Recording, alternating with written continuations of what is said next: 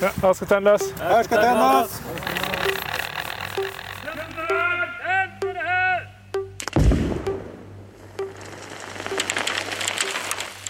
kan ju bli förskräckt ibland när man ser de här laddningarna som byggs. Och det är ju inte roligt att hitta. Vad gäller ärendet? Sprängmedel, säger jag. Jag går fram på tio sekunder. Välkommen till Studio DN Dokumentär. När Lisa Lyckeryds släktingar går igenom gamla saker på vinden gör de en oväntad upptäckt. De hittar en låda åldrad dynamit Lådan är en av över tusen föremål som nationella bombskyddet omhändertog förra året. Följ med under deras arbete, som är både hemligt och farligt.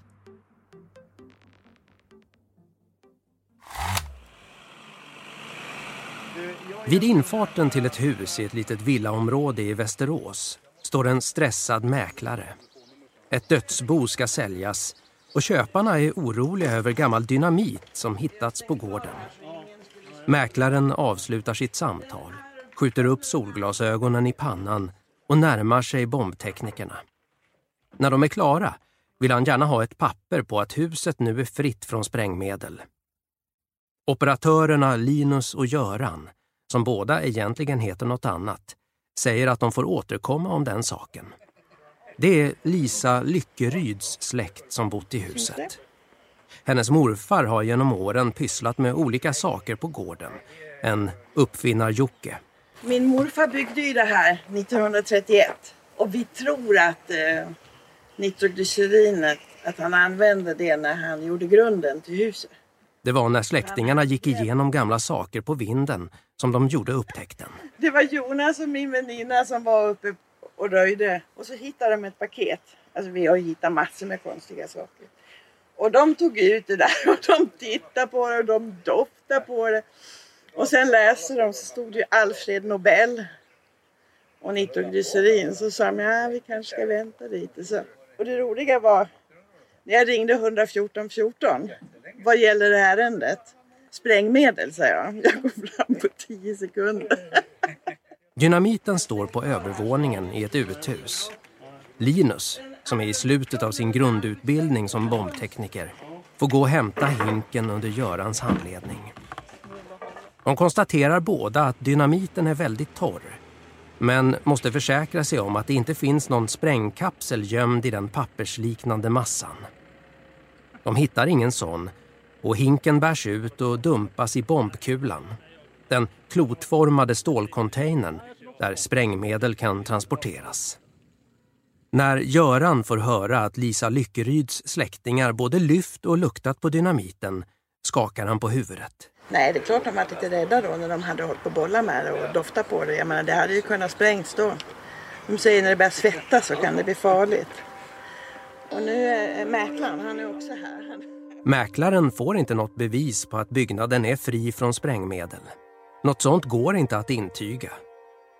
Möjligen kan han få ett papper på vilken insats som gjorts. Han får ett nummer att ringa.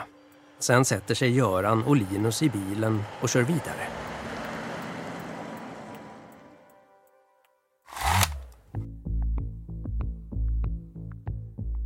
Granater och gammal dynamit, så kallad konventionell ammunition, kan vara övningsladdningar som legat i marken sedan andra världskriget.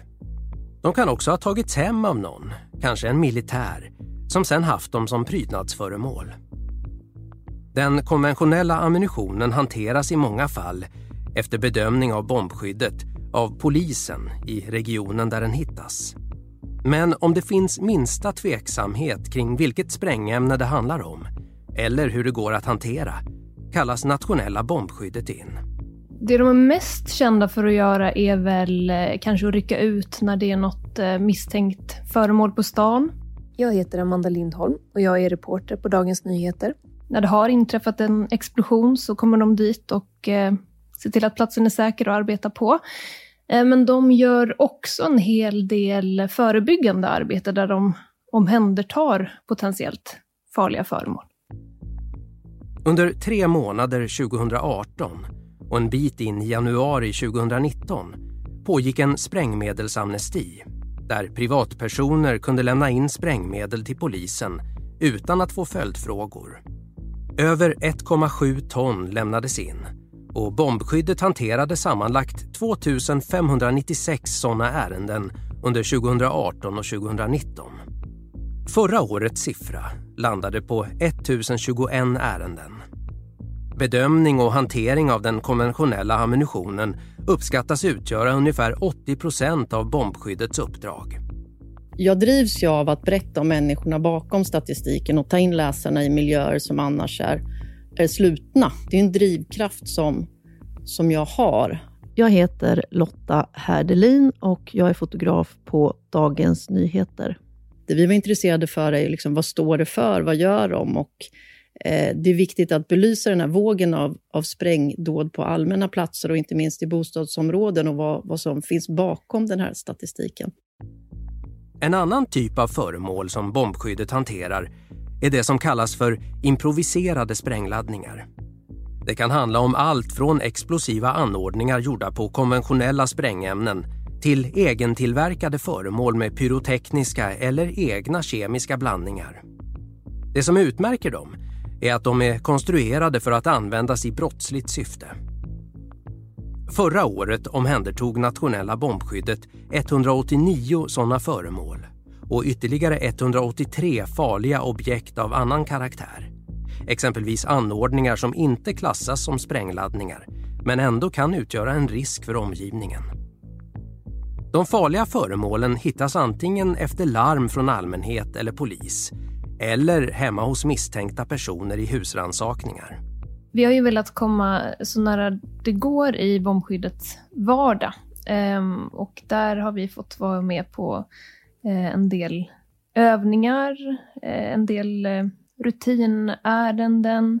men sen har vi också varit med vid några tillfällen där de har varit ute på skarpa uppdrag, men då har det oftast varit eh, eh, under samma förutsättningar som, som eh, annan media. Det är ju ofta en väldigt lång process som ligger bakom att ta sig in i sådana här lite mer slutna rum eller, eller liksom eh, organisationer eller myndigheter som, som handhar känslig information. Och det, det är ju en lång, lång process som ofta tar liksom, inte veckor och inte månader, utan, utan kanske år. Eh, och det handlar ju också om ett, att, eh, att vi exponeras för mycket information som är, som är känslig. Så det gäller ju också att, att vi då eh, kan hantera det.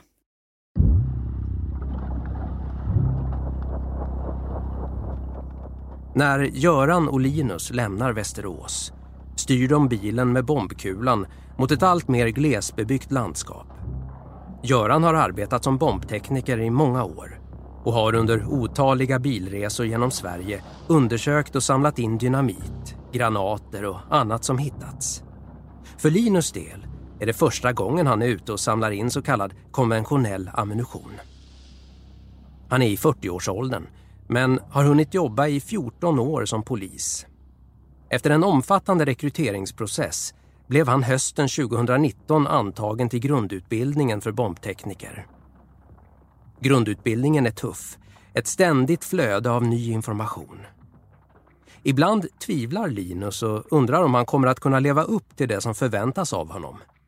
Han medger att farligheten är en del i det han lockas av, men säger att han är lika dragen till de tekniska delarna, av noggrannheten och kunskapen man måste ha och utveckla. En berättelse som, som liksom fastnade hos mig eh, just kring liksom hur rationellt de förhåller sig till till risk och fara, det var när, när en av dem berättade att, att han var, var med vid en väldigt, väldigt, väldigt farlig incident. Och då, då så såg han till att hålla sig riktigt, riktigt nära det farliga istället för liksom en och en halv meter därifrån. Därför att han visste att om, om han skulle bli skadad så var det bättre att ja, helt och hållet eh, inte överleva än att bli väldigt, väldigt, väldigt skadad, men, men liksom, ja, överleva. Så den, den där överväganden liksom verkligen fastnade hos mig. De säger också att man, man kan inte vara så rädd och så orolig, för då gör man inte ett bra jobb.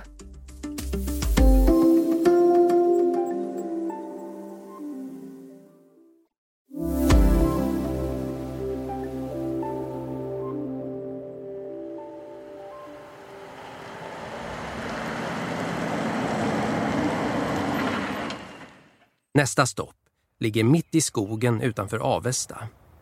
Även detta hus ska säljas och den nuvarande ägaren tror att granaten som nu ska inspekteras har fungerat som dekoration. Linus beskriver ingående vad han ser och vad som tyder på att den inte är skarp. Efter en stund blir Göran, som redan försäkrat sig om att föremålet är ofarligt, otålig. Tiden är knapp och de har ett arbete att utföra. Han lyfter upp granaten i händerna och tar sig ut ur huset. Skrot, mumlar han och lägger in den i bakluckan på bilen.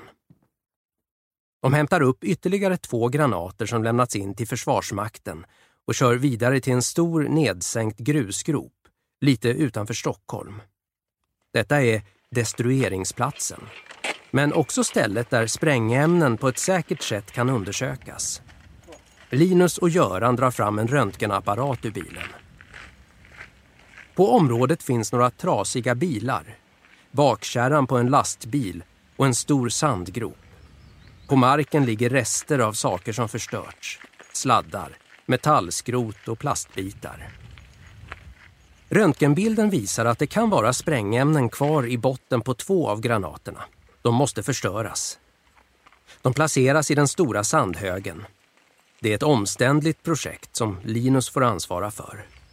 Han gräver en grop och lägger i granaterna. I gropen läggs också en ny dynamitgubbe. Göran och Linus tar skydd.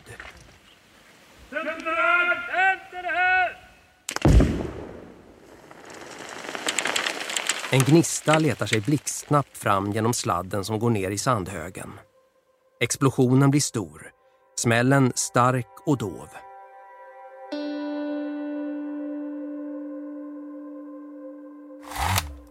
Antalet husransakningar som nationella bombskyddet har bistått den regionala polisen med har ökat kraftigt de senaste åren.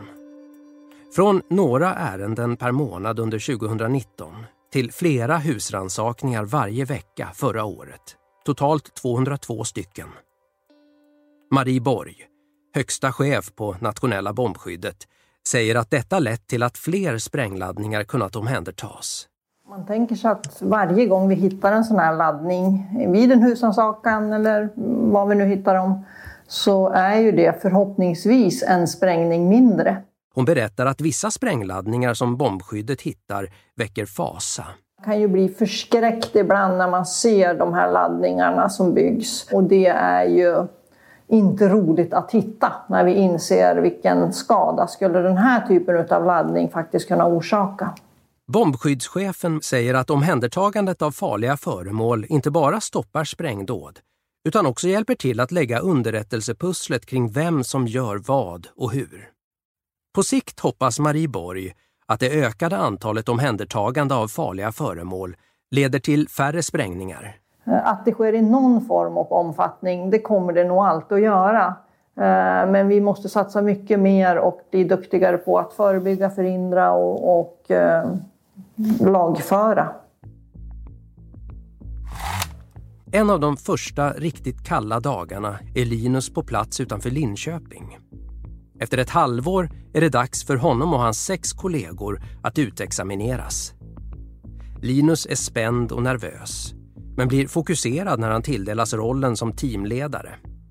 Hans kollegor ska arbeta med honom, men det är hans prestation som ska bedömas. Övningen han står inför är den typ av insats som nationella bombskyddet kanske är mest känd hos allmänheten för. Undersökning av ett misstänkt föremål som hittats någonstans i samhället. I det här scenariot ligger det vid en kraftstation som försörjer ett sjukhus med starkström. Under väktarens rond har han sett två okända män som sedan försvunnit från platsen. Han hittar en väska, tittar i den och tycker att det ser ut som något som kan vara farligt. Polis tillkallas som kontaktar bombskyddet. Det första som utvärderas är vilka frågor Linus ställer till polisen och väktaren. Ju bättre information, desto större chans att lösa uppgiften utan att någon eller något kommer till skada. Ganska snabbt drar Linus slutsatsen att det rör sig om en tidsinställd bomb och att han har kort om tid på sig. Han kan antingen välja att minimera riskerna när bomben väl detonerar eller försöka oskadliggöra bomben innan det sker. De tar fram bombroboten som ska lokalisera bomben och förstöra den. Explosivämnena ligger inuti en röd väska. De laddar roboten med ett vapen och riktar spetsen mot väskan. Om skottet hamnar fel och bomben detonerar riskerar hela kraftstationen att sprängas i bitar.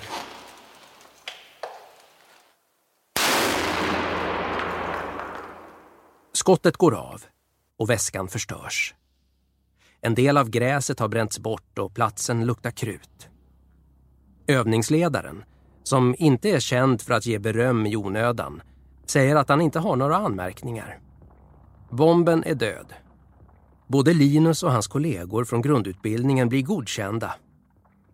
I sitt arbete som bombtekniker hoppas han kunna bistå i situationer där ingen annan kan kliva in. Oavsett om det handlar om ett nytt Drottninggatan, någon med ett bombbälte eller ett misstänkt föremål på stan.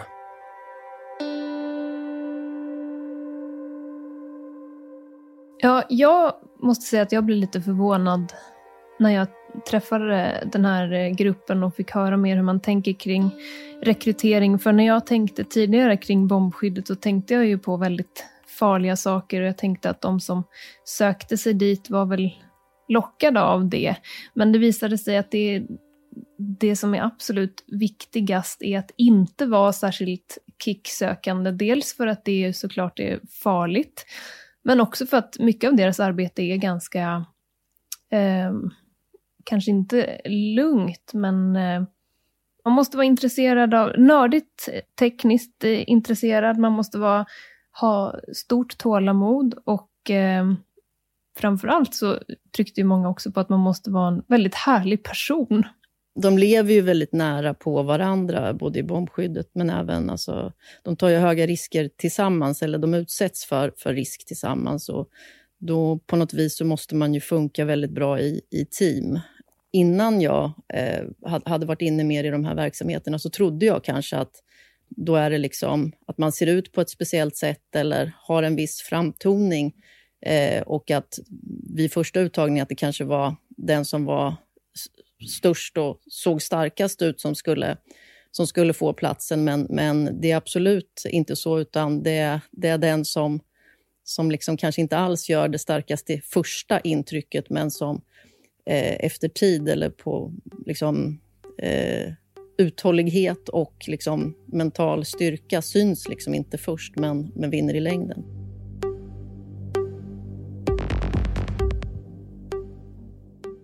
Det här avsnittet har producerats av mig, Madeleine Longo.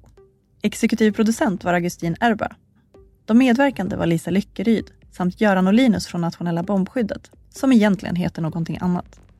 Klippen från tidigare Studio DN var producerade av Sabina Marmelakai och Sanna Thorén Björling hade intervjuat Dagens Nyheters reporter Amanda Lindholm och fotografen Lotta Herdelin. Berättarrösten var Per Julin från Beppo ljudproduktion och ljudtekniker Patrik Miesenberger. Texten har skrivits av reporter Amanda Lindholm och Lotta Hedelin var fotograf. Redaktör för texten var Augustin Erba och musiken var från Epidemic Sound. Det här var en produktion från Dagens Nyheter och Bauer Media.